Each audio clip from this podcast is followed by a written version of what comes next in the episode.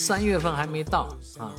但是好多人已经开始期望、期待着、期待着什么呢？期待着外滩郁金香绽放的那个惊艳时刻。每年到了三月份啊，外滩的滩花啊，郁金香会啊怒放啊，据说有五万余株啊，不知道今年会不会有更多。反正这个郁金香在外滩怒放呢，是一大风景。也是很多摄影爱好者去爱去拍的地方，啊，毕竟郁金香衬着外滩的建筑物啊，确实是很漂亮的，所以这个也是很多人爱打卡的地方。但是由此呢，居然会回想起疫情期间啊，啊，很多人在这个网上